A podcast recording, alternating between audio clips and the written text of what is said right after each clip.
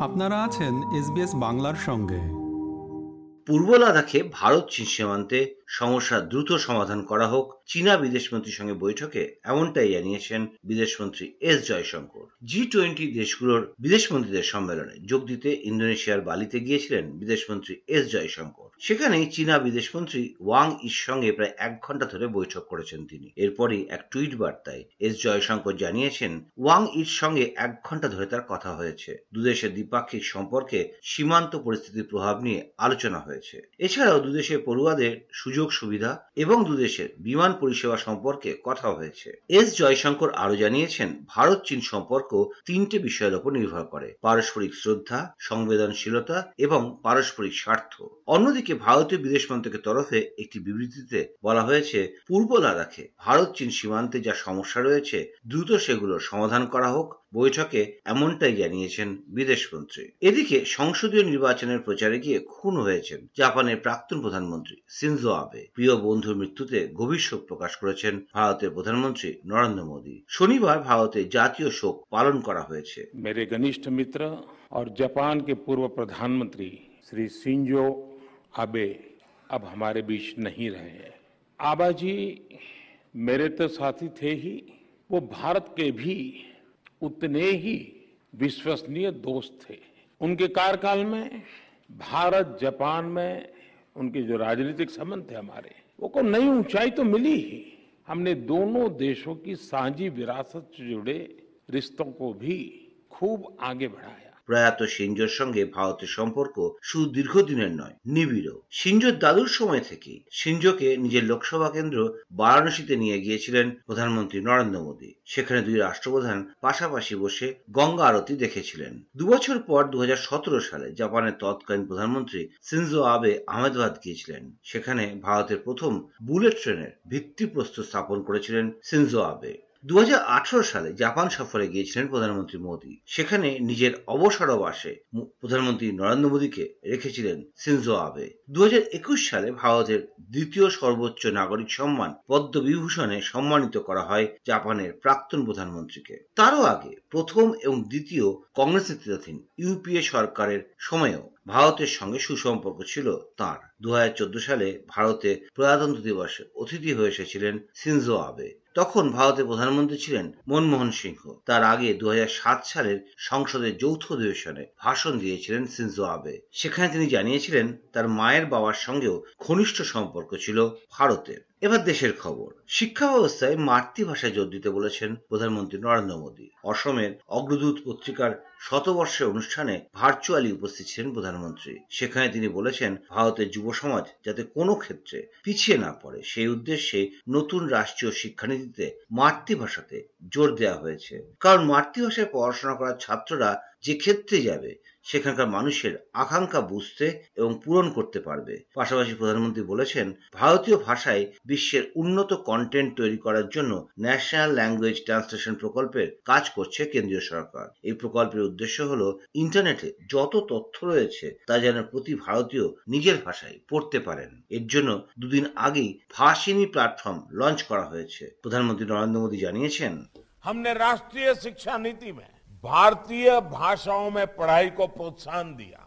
मातृभाषा में पढ़ाई करने वाले छात्र कल चाहे जिस प्रोफेशन में जाएँ, उन्हें अपने क्षेत्र की जरूरतों और अपने लोगों की आकांक्षाओं की समझ रहेगी। इसके साथ ही अब हमारा प्रयास है कि भारतीय भाषाओं में दुनिया का बेहतरीन कंटेंट उपलब्ध हो। इसके लिए नेशनल लैंग्वेज ट्रांसलेशन मिशन पर हम काम कर रहे हैं। অন্যদিকে, শিরোনাম সঠিক হলেও দেশের অর্থনীতি সামলাতে ব্যর্থ নরেন্দ্র মোদী সরকার। রান্নার গ্যাসের দাম বৃদ্ধি নিয়ে এভাবেই কেন্দ্রীয় সরকারকে নিশানা করেছেন কংগ্রেসের নেতা এবং সাংসদ রাহুল গান্ধী। সম্প্রতি দেশে ফের রান্নার গ্যাসের দাম পঞ্চাশ টাকা বাড়িয়েছে কেন্দ্র সরকার। এ নিয়ে দু মাসে তিনবার বাড়ল রান্নার গ্যাসের দাম। এরপরই কেন্দ্রের বিরুদ্ধে সরব হয়েছেন দেশের বিরোধী দলগুলো। তৃণমূল কংগ্রেস জানিয়েছে, পঞ্চাশ টাকা দাম বেড়েছে রান্নার গ্যাসের। দেশের মানুষের ওপর আরও একবার প্রধানমন্ত্রী নরেন্দ্র মোদীর ভালোবাসা বর্ষিত হলো। প্রধানমন্ত্রী নরেন্দ্র মোদীর অমৃতকালে।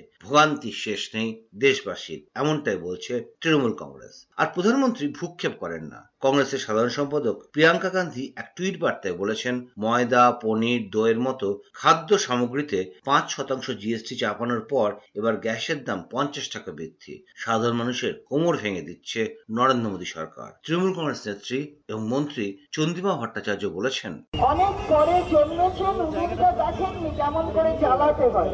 আজকে আমরা যেটা করছি সেটা হচ্ছে আমরা জেলায় জেলায় এই পাঠশালা শুরু করে দিয়েছি।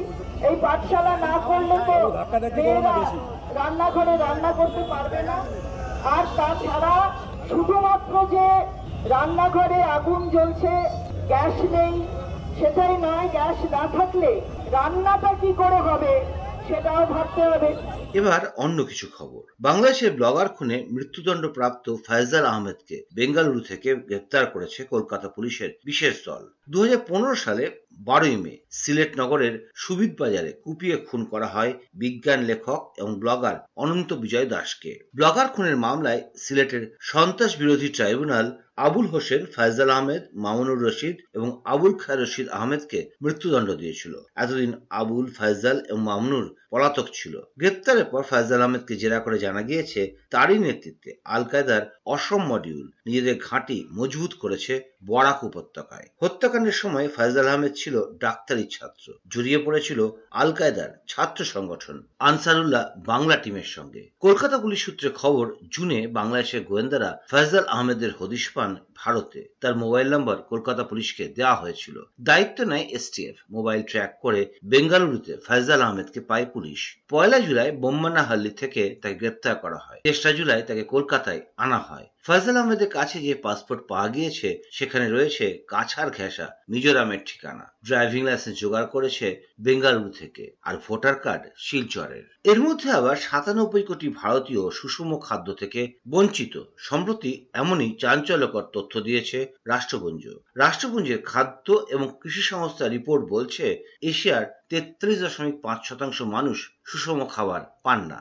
আর সেই রিপোর্টে উদ্বেগজনক ছবি দেখা গিয়েছে ভারতের। রাষ্ট্রপুঞ্জের রিপোর্ট অনুযায়ী তালিকার সবচেয়ে খারাপ অবস্থা নেপালের এরপরই রয়েছে পাকিস্তান, আফ্রিকা, বাংলাদেশ এবং ভারতের নাম। ভারতে সাতানব্বই কোটি মানুষ সুষম খাদ্য জোগাড় করতে অপারগ। অর্থাৎ মোট জনসংখ্যার একাত্তর শতাংশ মানুষ স্বাস্থ্যকর খাবার পান না ভারতে। উল্লেখ্য, মহামারীর সময় প্রধানমন্ত্রীর গরিব কল্যাণ অন্ন যোজনার আওতায় প্রতি মাসে পাঁচ কেজি খাদ্যশস্য বেশ কয়েকবার দেওয়া হয়েছে দেশবাসীকে। এই প্রকল্পের আওতায় দেশের প্রায় আশি কোটি মানুষ মানে প্রায় ষাট শতাংশ ভারতীয় খাবারের জন্য সরকার প্রদত্ত ভর্তুকিযুক্ত রেশনের ওপর নির্ভরশীল ছিলেন। রাষ্ট্রপুঞ্জের এই রিপোর্টে ওয়াকিবহাল মহলের একাংশ বিরোধ করে বলছে, মানুষকে পর্যাপ্ত পুষ্টিসম্পন্ন খাবার দেওয়া হয়নি, তার কোনো প্রমাণ নেই রাষ্ট্রপুঞ্জের কাছে। এবার রাজ্যের খবর। রাজনৈতিক কারণে পশ্চিমবঙ্গকে ইকোনমিক্যালি ব্লক করা হচ্ছে। কেন্দ্রের বিরুদ্ধে আবারও আক্রমণাত্মক পশ্চিমবঙ্গের মুখ্যমন্ত্রী এবং তৃণমূল কংগ্রেস নেত্রী মমতা বন্দ্যোপাধ্যায়। তার অভিযোগ ছমাস মাস ধরে একশো দিনের কাজের প্রকল্পে টাকা দেওয়া বন্ধ করে দেওয়া হয়েছে। বন্ধ করা হয়েছে ইউজিসির মানে শিক্ষা খাতের টাকাও। আবাসন মানে বাংলার ঘর তৈরি পরিকল্পনাও বন্ধ করে দেওয়া হয়েছে। মুখ্যমন্ত্রীর দাবি, রাজ্য থেকে যে ট্যাক্স তুলে নিয়ে যায় কেন্দ্রীয় সরকার, তার কিছুটা অংশ রাজ্যকে দেওয়া হয়। কিন্তু এবার সেটাও বন্ধ করে দিয়েছে কেন্দ্রীয় সরকার। বন্ধ করে দেওয়া হয়েছে ইউজিসির টাকাও অনেক জায়গায় আপনারা জানেন। কিন্তু আজকে হঠাৎ দেখছি আমি রাজনৈতিক কারণে ইকোনমিক্যালিও আমাদের ব্লকেট করা হচ্ছে। তা সত্ত্বেও মনে রাখবেন, বুদ্ধি খরচ করতে হয়। বিদ্যা, বুদ্ধি আর বই আর ঘরের বউ কাউকে ধার দিতে নেই, সবাই বলে। কেন বলে? কারণ আপনার বিদ্যা দিয়ে, আপনার বুদ্ধি দিয়ে যে কাজ করতে পারেন, তার ভালো হোক, ভালোটা সবাই নিক, খারাপটা নয়। আমরা বুদ্ধি খরচ করে অলরেডি দশ লক্ষ ম্যান্ডেজ একশো দিনের কাজে তৈরি করেছি। টাকা না দেয়া সত্ত্বেও আর শেষ খবর, ছোটদের কবিতা লিখতে গেলে মনটাকে বাচ্চাদের মতো করতে হয়। সমালোচকদের এভাবেই জবাব দিয়েছেন মুখ্যমন্ত্রী মমতা বন্দ্যোপাধ্যায়। সোশ্যাল মিডিয়ায় ইদানিং পশ্চিমবঙ্গের মুখ্যমন্ত্রীর লেখা নিয়ে ব্যঙ্গ বিদ্রুপ করা হচ্ছে। শব্দচয়ন থেকে ছন্দ, তাল, মিমে ছয় লাভ সোশ্যাল মিডিয়া। সেই সঙ্গে ব্যঙ্গ বিদ্রুপের জবাব দিতে গিয়ে মমতা বন্দ্যোপাধ্যায় বলেছেন, কেউ কেউ পুরোটা না দেখে চিৎকার শুরু করে দেন। একেবারে হরে করো কম্বার মতো। আমরা যখন ছোট ছিলাম, আমরা কত ছোট ছোট কবিতা পড়তাম। সেগুলো নিয়ে কখনো কিন্তু কোশ্চেন ওঠেনি। যে আই বৃষ্টি ঝেপে, ধান দেবো বেপে এই নিয়ে কেউ কিন্তু কোশ্চেন করেনি। অথবা কাঠবিড়ালি তুমি আমার বন্ধু হবে কোশ্চেন করেনি। অথবা এক্কা, দক্কা তোক টেক্কা কত রকমের। এখন একটা আমি দেখি, এদের আমি বলি, এরা যে কি গ্রুপ আমি জানি না। মেবি তারা একটা সমাজের বড় সেকশন তাদের আমি রেসপেক্ট করি। কিন্তু ভাবতে বলব, আপনি যখন একটা বাচ্চার জন্য কিছু তৈরি করবেন, আপনাকে প্রথমে বাচ্চা সাজতে হবে, আপনার মনটাকে বাচ্চার মতো হতে হবে। তবেই কিন্তু আপনাকে বাচ্চাকে বাচ্চার মতো শিক্ষা দিতে পারবেন।